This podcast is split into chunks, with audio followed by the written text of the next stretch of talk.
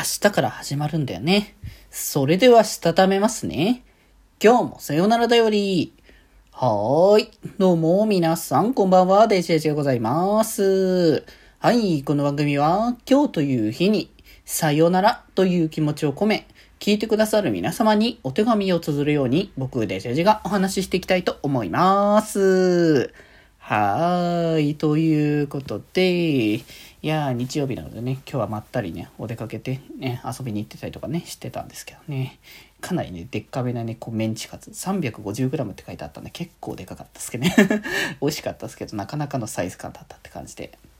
うんうん。まあ、なんかそんな感じでね、遊びには行ってたんですけど、えっ、ー、と、あれですよ。明日からですね、デジモンシーカーズっていうね、えー、デジモンの新しい新規プロジェクトが、まあ、始動開始という形なので、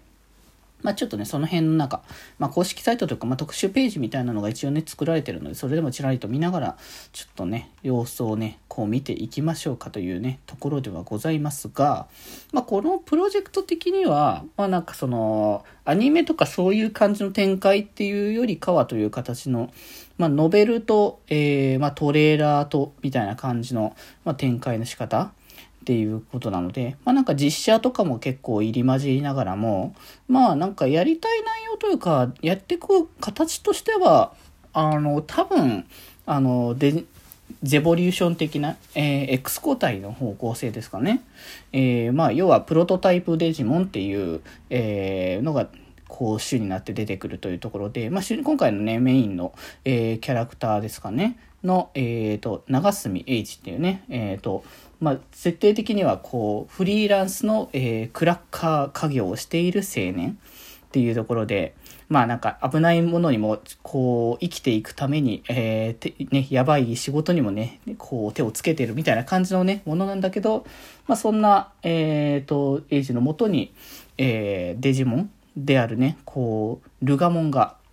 まあ、パートナーという形でね、こう出てくるというところで、まあ、このルガモンとのその出会いによって、そのね、こう、エイジの日常が変わっていくっていうところで、まあ、今回のそのルガモンっていうのが、まあ、先ほども言った通り、プロトタイプデジモンという、えっ、ー、と、旧式インターフェースっていうね、まあ、あの、普通のね、デジモンには、まあ、他のデジモンとかにはついてないというものなんですけど、まあ、プロトタイプ、まあ、それこそ本当にデジモンの初期というか、こう、そういう形で作られた、えーと、デジモンという形なので、それがなんか額にね、こう、旧式インターフェースっていうね、ものがついているということで、まあ、デジモンが発見される以前のこう、実験用のプロトタイプデジモン、まあ、今回はその明確な、なのではないかという感じで、こう、図鑑の方にはね、記載されてるので、まあこの辺もね、どんな感じの高設定化になってくるかってところですけど、まあ今までね、その旧式インターフェースのデジモンとしては、えっ、ー、と、ドルモンと、えっ、ー、と、リュウダモンですね。うん、が、まあ出てて、ということで、まあこう、X 交代がね、主になって出てくる作品なのかどうかはわからないけれども、まあこの、クラッカーと、こう、ハッカーチーム、まあ、そしてその今回は、えー、まあ、警察というか、なんかそちら側の立ち位置的なね、こう、捜査。まあ、要は設定的にね、今回、警視庁サイバー犯罪、えー、課、捜、えー、犯罪課捜査第11係デジタイというね、まあ、あの、チームですかね。まあまあ、どんな感じにその辺のね、こう、クラックに対してのハッカーの、こう、チーム、そしてこのデジタイだったり、こう、その、クラッカーの方のチームだったり、いろいろこうね、まあ今までデジモンとして設定感があったところでもありつつ、まだそんなに明確なものが出てなかった、えー、設定感のものがね、ちょっとずつ明かされていくみたいな部分でもあるので、まあどんな感じにその辺がね、描かれるのかも結構気になる部分ではありますかね。まあ今回バイタルブラス、バイタルブレス B をまあこう一応主に、主というかその、えっ、ー、と、キーとしてのアイテムですかね。として出てくる。まあ、デジモンリンカーとして一応ね、登場するっていう形ですけど、まあ、基本的にはバイタルブラス B をベースにしているというところなので、まあ、そちらからね、こう、もともと出てた、えー、パルスモンっていうのもね、今回、主で登場されるらしいということなので、パルスモン的にはやっぱそのバイタルブレスから出てきたデジモンだから、あまりアニメとか、そういったところでの活躍っていうのがね、あまりなかったっていうところもあるので、こう、キービジュにもね、すでにそれ血が表示されてるっていうところだからこそ、まあ、どういう感じに物語に展開していくのかが気になるところかなと思いますしね。まあ、今回のね、だからその展開としてノベルと、こう、えー、実写の、えー、トレーラーっていうので、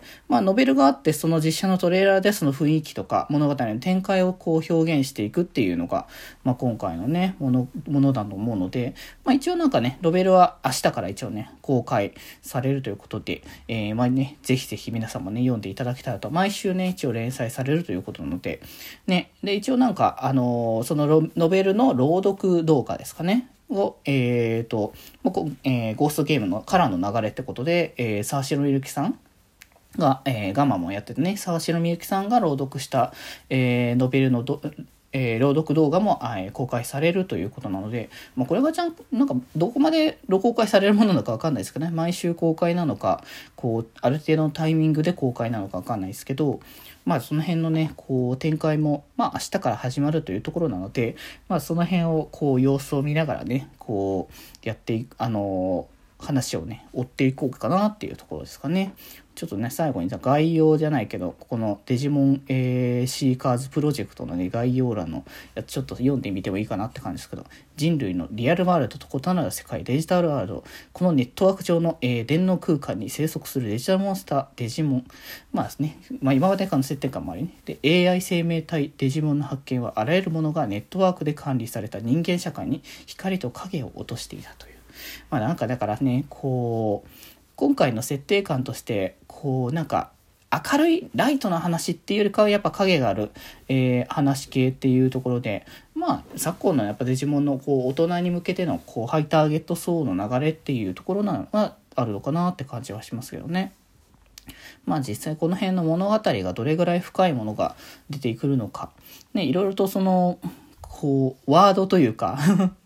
なんかね、オリジナルのワードが結構、あの、出てきているものがあるので、その中のワードに対して物語がどんな感じにね、こう出てくるのか、その辺の部分もね、結構気になるところではあるので、まあ、そこはね、ちょっとぜひぜひ、まあ皆さんもぜひね、読ノベルとかを読んでね、チェックしていただきたいなと思いますし、僕も普通にね、ノベルとか読みつつ、えー、まあ、朗読のね、動画とかも合わせてね、見ていこうかなっていう感じでね、思ってますのでね。まあ、ぜひぜひ、こちらの、えーと、デジモンシーカーズプロジェクト、ね、こちら明日からぜひ皆さんね、こう、見ていただけたらとね、思いますのでね、まあ、僕もまったりとね、堪能していきたいかなと思います。多分、えー、これの感想、あ、もう、せっかくだからシーカーズのやつは